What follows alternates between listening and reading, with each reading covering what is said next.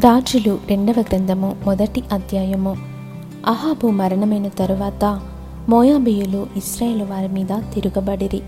అహజ్యా షోమ్రోనులోనున్న తన మేడగది కిటికీలో నుండి క్రిందపడి రోగి అయి మీరు ఎక్రోను దేవతయగు బయల్జెబుబు నొద్దకు పోయి ఈ వ్యాధి పోగొట్టుకొని నేను స్వస్థపడుతునో లేదో విచారించుడని దూతలను పంపగా యహోవ దూత తిష్బియుడైన ఏలియాతో ఈలాగూ సెలవిచ్చెను.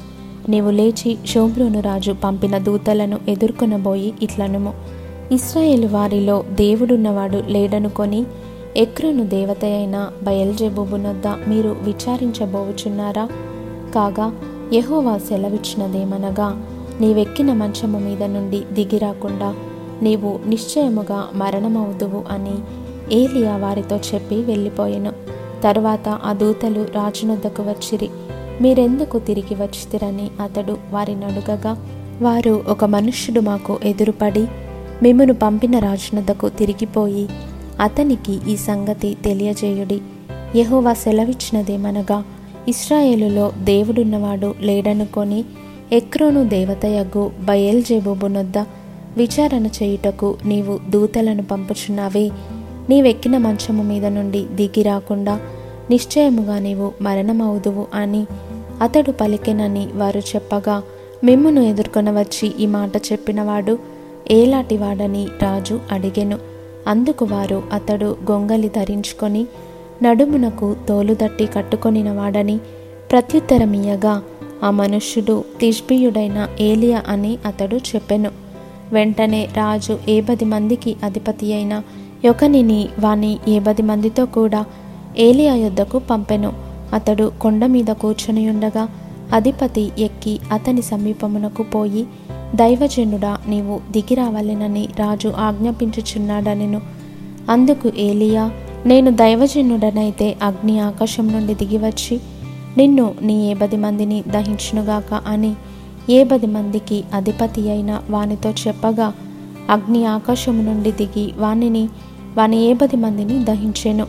మరలా రాజు ఏ మంది మీద అధిపతి అయిన మరి ఒకనిని వాని ఏ మందితో కూడా పంపగా వీడు వచ్చి దైవజనుడా త్వరగా దిగిరమ్మని రాజు ఆజ్ఞాపించుచున్నాడనెను.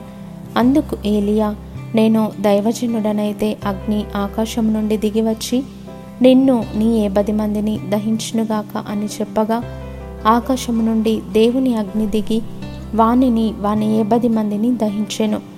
ఇంకను రాజు ఏ పది మందికి అధిపతి అయిన యొకనిని వాని ఏ పది మందితో కూడా పంపగా ఏ పది మంది మీద అధిపతి అయిన ఆ మూడవ వాడు వచ్చి ఏలియా ఎదుట మోకాలోని దైవజనుడా దయచేసి నా ప్రాణమును నీ దాసులైన ఈ ఏ పది మంది ప్రాణములను నీ దృష్టికి ప్రియమైనవిగా ఉండనిమ్ము.